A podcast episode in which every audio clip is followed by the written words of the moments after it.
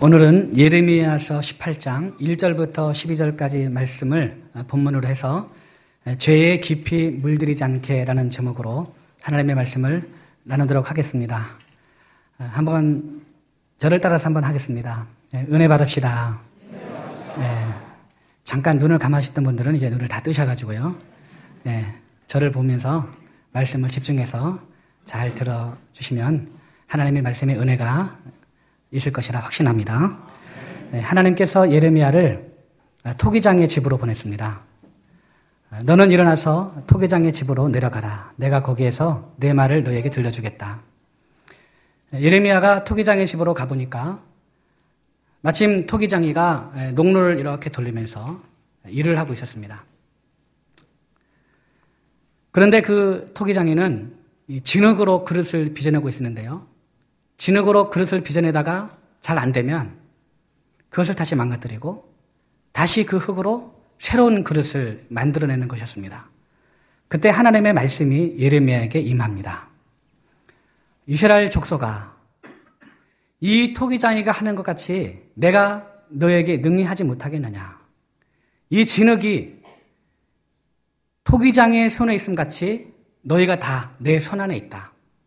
내가 어느 민족이나 한 국가를 뿌리채 뽑아내거나 부수거나 멸하려 할 때에 그 민족이 그의 악에서 돌이키면 내가 그에게 내리기로 생각했던 그 재앙에 대해서 내가 뜻을 돌이키겠다.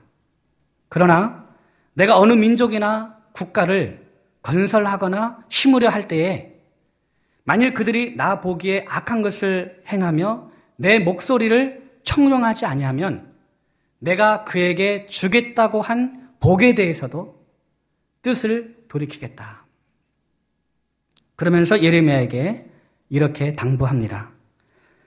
그러므로 이제 너는 유다 사람들과 예루살렘 주민들에게 이렇게 말해라. 여호와의 말씀에 보라 내가 너희에게 내릴 재앙을 준비하고 있고 또 내가 너희 너희를 칠 계획을 내가 세우고 있다. 그러니 너희는 각기 악한 길에서 돌이켜서 너희의 길과 행위를 아름답게 해라. 한마디로 말하면 진흙이 토기장이 손에 있는 것처럼 너희도 다 내 손 안에 있기 때문에 이제 너희는 악한 길에서 돌이켜서 너희의 너희의 길과 행위를 바로 해라. 너희가 너희의 길과 행위를 바로 하면 내가 너희에게 내리려던 재앙을 내가 내리지 않겠다. 이 경고의 메시지를 예레미야가 유다 백성들에게 전합니다. 그때 백성들의 반응은 무엇입니까? 12절 말씀을 보니까 그러나 그들이 말하기를 이는 헛되니 우리는 우리의 계획대로 행하며 우리는 각기 악한 마음이 완악한 대로 행하리라. 유다 백성들이 하나님의 재앙을 피할 길은 자신들의 악한 행위, 즉 우상을 숭배한 죄와 불의를 행했던 죄를 회개하고 하나님께로 돌아오는 것밖에 없음에도 불구하고 그래서 경고를 받았음에도 불구하고 그들이 하는 말은 무엇입니까? 우리는 우리의 계획대로 행하며 우리는 각기 악한 마음이 완악한 대로 행하리라. 여러분 이스라엘 백성들의 반응이 여러분 이해가 되십니까? 저는 잘 이해가 안 돼요. 여러분이 이스라엘 백성 같으면 어떻게 하겠습니까? 만약에 제가 이스라엘 백성들처럼 만약에 하나님으로부터 이런 경고를 받았다면 저는 그 즉시 하나님께로 저는 돌아서겠습니다. 여러분은 그렇게 하지 않겠습니까? 그런데 이스라엘 백성들의 반응은 뭡니까? 우리는 우리의 계획대로 행하며 우리는 각기 악한 마음이 완악한 대로 행하리라. 무슨 자기들이 강심장이라고 이렇게 끝까지 버팅기는 건지 잘 모르겠어요. 그런데 여러분, 그들이 왜 그런 반응을 보였겠습니까? 왜 그런 반응을 보였겠는가? 죄악에 깊이 물들어져 있어서 그렇습니다. 죄악에 깊이 물들, 물들면 양심이 묻어지는 겁니다, 여러분. 양심이 묻어져요. 잠언 1장 22절부터 25절을 보면은요. 너희 어리석은 자들은 어리석음을 좋아하며 거만한 자들은 거만을 기뻐하고 미련한 자들은 지식을 미워하니 어느 때까지 하겠느냐? 나의 책망을 듣고 돌이키라. 보라 내가 나의 영을 너희에게 부어주며 내 말을 너희에게 보이리라. 내가 불렀으나 너희가 듣기 싫어하였고 내가 손을 폈으나 돌아보는 자가 없었고 도리어 나의 모든 교훈을 멸시하며 나의 책망을 받지 아니하였은즉 이렇게 말씀하고 있습니다. 죄악에 깊이 물들어져 있어서 그렇습니다. 잠언 7장 22절 23절을 보면은요. 젊은이가 음료를 따라가는데 그 모습이 마치 소가 도수장으로 끌려가는 것 같고 미련한 자가 벌을 받으려고 쇠사슬에 매이러 가는 것 같아요. 필경은 화살이 그 간을 뚫게 되고 새가 빨리 그물로 들어가되 그의 생명을 잃어버릴 줄을 알지 못함과 같다라고 그렇게 말씀하고 있습니다. 이렇게 죄악에 깊이 물들면 사람이 어리석게 되어서 옳고 그름을 판단하지 못한다는 겁니다. 이것은 오늘날도 마찬가지예요. 여러분들 주위에도 잘 이해가 안 되는 분들이 계시죠? 잘 이해가 안 되는 사람들이 있어요. 어떻게 저렇게 할까? 상식적으로 이해가 안 됩니다. 뭔가 알만한 사람인데 매우 비상식적인 행동을 하는 것이죠. 왜 그러겠습니까? 이미 죄악에 깊이 물들어져 있어서 그렇습니다. 죄악에 깊이 물들어 있으니까 아무리 하나님의 말씀으로 건면해도 그것이 안 들리는 거예요. 그러면 어떻게 되겠습니까? 내가 죄악에 깊이 물들지 않도록 내 스스로가 조심해야 되는 거예요. 이것은 죄를 짓지 말자는 말이 아닙니다. 우리가 다 죄성을 갖고 있잖아요. 다 죄성을 갖고 있기 때문에 어떻게 우리가 죄를 짓지 않을 수가 있겠습니까? 그러나 죄가 깊이 물들기 전에 죄를 지었을 때 바로 바로 하나님께 돌아와야 합니다. 그렇게 하려면 어떻게 되겠습니까? 날마다 날마다 성경을 날마다 읽어야 돼요. 날마다 성경을 읽으면서 성경에 자신의 삶을 비추어 보고 하나님께로 돌아가야만 합니다. LA에서 서울까지 논스톱으로 12시간 어, 37분이 걸린다 그래요. 그 시간 동안 비행기는 비행 궤도라는 것을 타면서 어, 날게 되어 있습니다. 자, 그러면 이 비행기는 이 비행 궤도를 얼마나 지키면서 비행하겠습니까? 놀랍게도 모든 비행기는 운항 중에 99%의 시간 동안에는 정해진 궤도 안에 있지 않다고 합니다. 모든 비행기가 다 99%의 시간 동안에는 궤도에서 벗어나 있습니다. 그렇기 때문에 조종사들은 계속해서 비행기를 정상 궤도로 되돌아오도록 조정을 한다 그래요. 물론 사람이 직접 조종사가 직접 수동으로 하는 것은 아니겠죠. 자동항법 장치를 통해서 하겠죠. 바람이 비행기를 움직일 수 있고 기류나 구름 때문에 비행기가 위아래로 왔다 갔다 하다 보면 99%의 시간 동안에는 정확한 궤도를 벗어나게 된다고 합니다. 이렇게 대부분 비행 궤도를 벗어나서 날아가는데도 여전히 비행 시간은 약 12시간 37분 걸린다라는 것이죠. 마찬가지로 우리가 하나님의 말씀대로 살아가려고 아무리 노력을 해도 우리는 항상 그 궤도를 벗어날 수밖에 없습니다. 죄성을 갖고 있기 때문에 그래요. 그러나 우리가 이 죄성을 갖고 있다 하더라도 매일매일 하나님의 말씀을 읽으면서 나 자신의 상황을 점검하고 또 점검하고 회개하여서 하나님께로 돌아간다면 반드시 하나님이 말씀하시는 그 예수 그리스도의 제자의 삶에 우리는 반드시 도달할 수 있습니다. 그러나 날마다 성경으로 돌아가지 않으면 우리는 죄에 깊이 물들이게 되고 결국 죄에 대해서 어떻게 됩니까? 죄에 대해서 무감각해지게 됩니다. 죄에 대해서 무감각해지면 아무리 하나님의 말씀으로 경고를 해도 그 말씀이 귀에 들어오지 않게 됩니다. 이 양심이 화인을 맞아서 이제 양심의 마비가 일어나는 것이죠.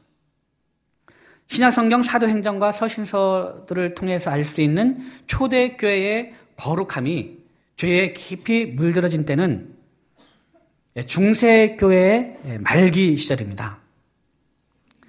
아, 로마 카톨릭 교회 얘기를 하게 돼서 매우 죄송합니다만은 예, 올해가 종교개혁 500주년, 500주 년이다 보니까 이 중세교회 그 시절 이야기를 하지 않을 수가 없습니다. 예, 널리 양해해 주시기 바랍니다. 중세교회의 수도사나 신부들은요, 결혼을 하지 않았습니다. 물론 지금의 로마 카톨릭 교회 신부님들도 결혼을 하지 않습니다만은 예, 중세교회 시대의 그 수도, 사나 신부들이 얼마나 죄에 깊이 물들어져서 타락을 했는지 정부를 집에 두고 사생활을 낳았다 그래요. 대표적인 사람이 로마 교황인 알렉산더 6세입니다. 그는 교황이 되기 전에 수많은 정부를 두었고요. 16명의 사생활을 낳았다 그래요. 그리고 1492년에 자신의 가문의 힘과 엄청난 뇌물을 사용해서 62세에 교황으로 선출이 됩니다.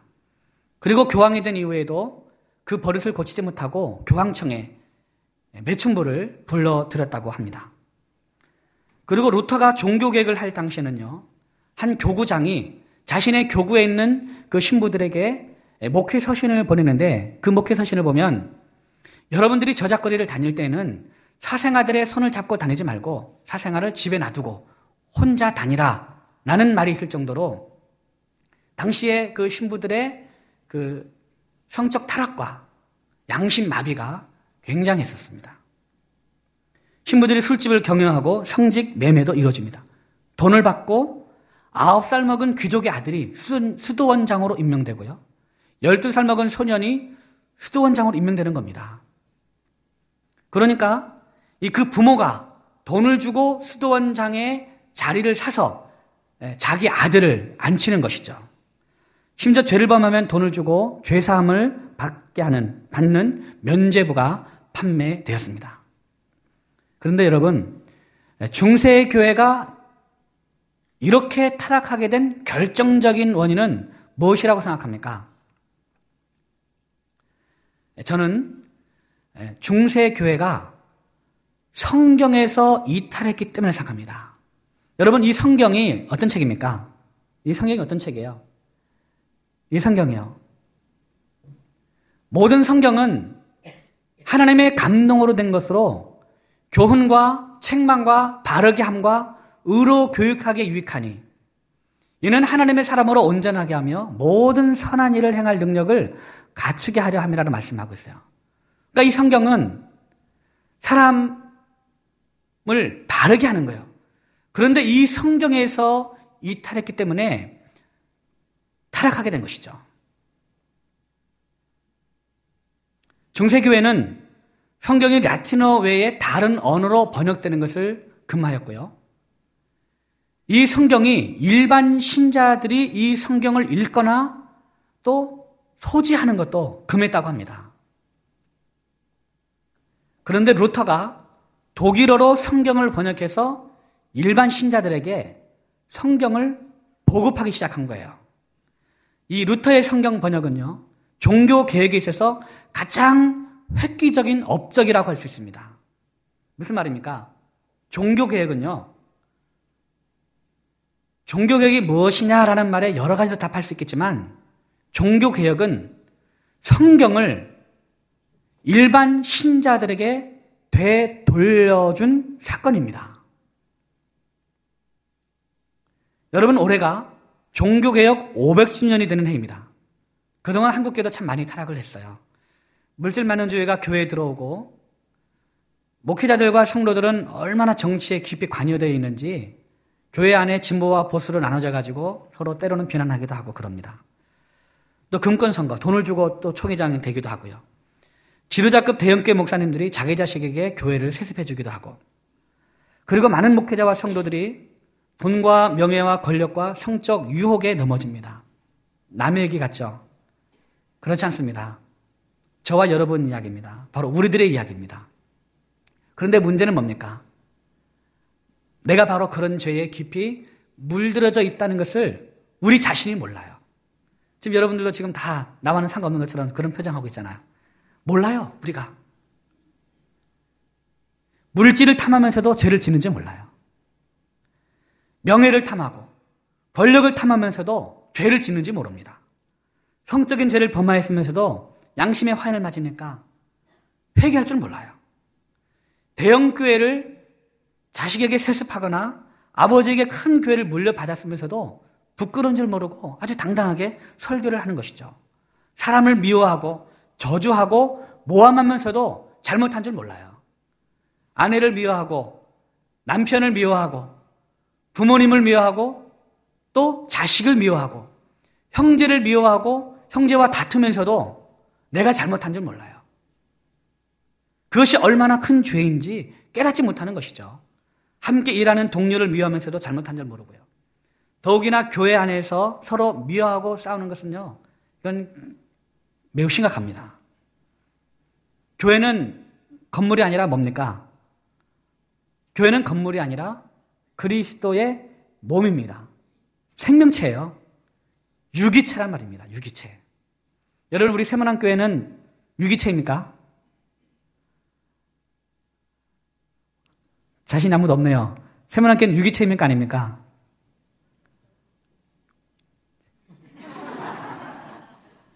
자신 있게 말씀하셔야죠. 유기체입니다. 유기체. 자 그러면 우리 교회가 유기체인지 아닌지 아주 간단하게 알 수가 있어요. 옆에 누가 앉은지 한번 보시죠. 이렇게 한번 이제 얘기해 보세요. 아프냐? 나도 아프다. 간단합니다. 아프냐? 나도 아프다. 이게 유기체예요. 목사가 아프면 누가 아파야 됩니까? 장로가 아파야 돼요, 장로가. 장로가 아프면 누가 아파야 됩니까? 목사님이 아파야 돼요. 이 장로가 아프면 저 장로가 아프고, 이 집사가 아프면 저 집사가 아프고, 이 권사가 아프면 저 권사가 아프고, 아파야 돼요. 그게 유기체고, 그게 진정한 교회입니다. 그런데 많은 교회들이 그리스도의 몸, 생명체, 유기체로서의 교회 정체성을 잃어버리고 있어요. 잃어버리고 있어요. 목사님과 장로님이 싸우고요. 장로님과 장로님이 서로 싸워요. 권사님들도 얼마나 잘 싸우시는지 몰라요. 서로 상처를 주고받아요. 서로 상처를. 아들이 아파서 고통 가운데 있으면 어떻습니까? 부모들은요, 자기는 전혀 아프지 않아도 그 아들의 고통이 저절로 느껴져요. 그래서 차라리 내가 아팠으면 더 좋을 것을. 부모가 더 괴로워해요, 부모가. 그렇게 하듯이 교회 안에서 누가 너무 아프면 아무것도 해줄 수 없는 내가 너무너무 답답하고 견딜 수 없어서 내가 너무 괴로워하는 거. 그렇게 해야 되는데 오히려 서로 상처를 주고받습니다. 그러면서도 자기 자신이 몰라요. 왜 그렇습니까? 이미 우리는 죄에 깊이 물들어져, 물들어져 있어서 그렇습니다. 지금 이스라엘 백성들이 지금 그런 상황이에요.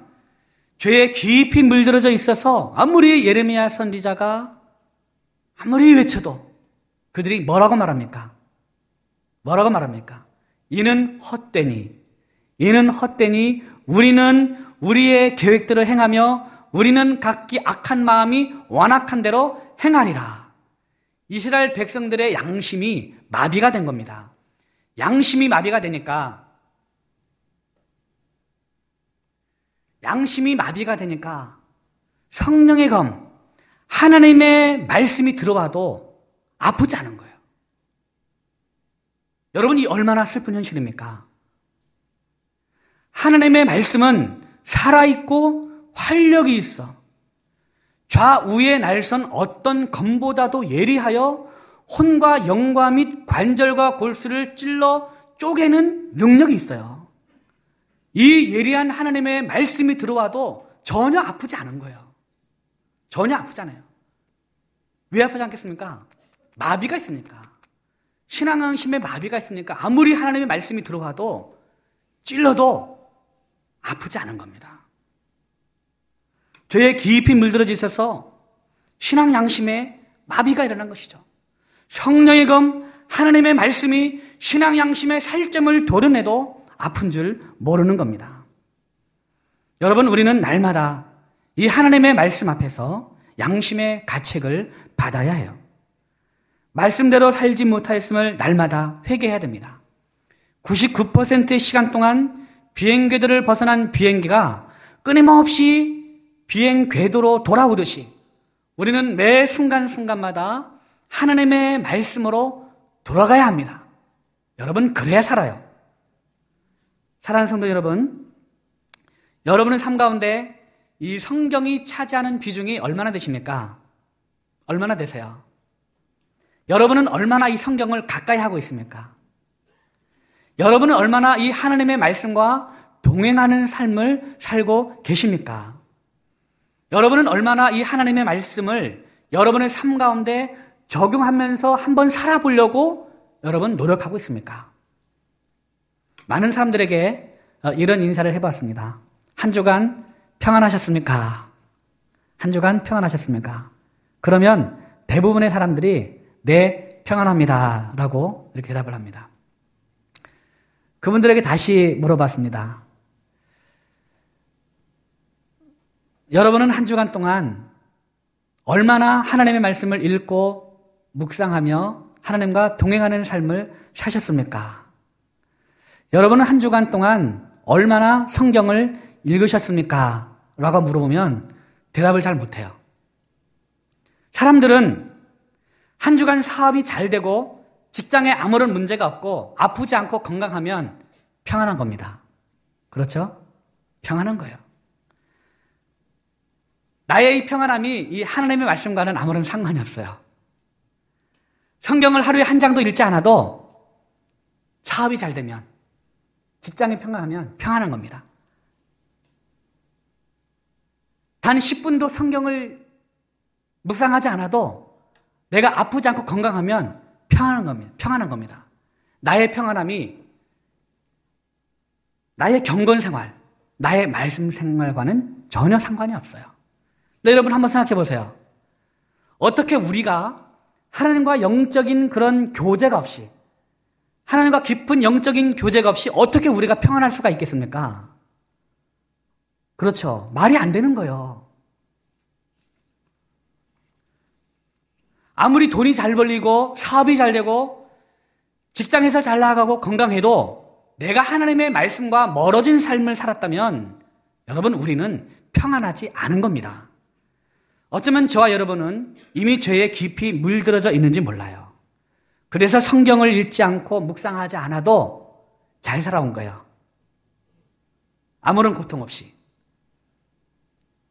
그러나 여러분 속지 마십시오. 하나님의 말씀인 성경 없이도 잘 살아온 것은 잘 살아온 것이 아닙니다. 평안한 것이 아니에요. 나의 삶에 이 하나님의 말씀이 없다는 것이 얼마나 고통스럽고 얼마나 괴로운지를 깨닫는 사람이 진짜 그리스도인입니다. 사랑하는 여러분, 앞에서도 말씀을 드렸지만 중세 교회가 타락하게 된 근본적인 원인은 그들이 하나님의 말씀, 성경을 잃어버렸기 때문입니다. 종교 개혁은 바로 이 성경을 평신도들에게 되돌려준 사건입니다. 종교개혁 500주년을 맞이하면서 저는 여러분에게 간곡히 부탁합니다. 잃어버린 성경을 되찾으시기 바랍니다. 여러분 책장에서 성경을 꺼내서 그 성경을 펼치고 성경을 읽고 묵상하시기 바랍니다.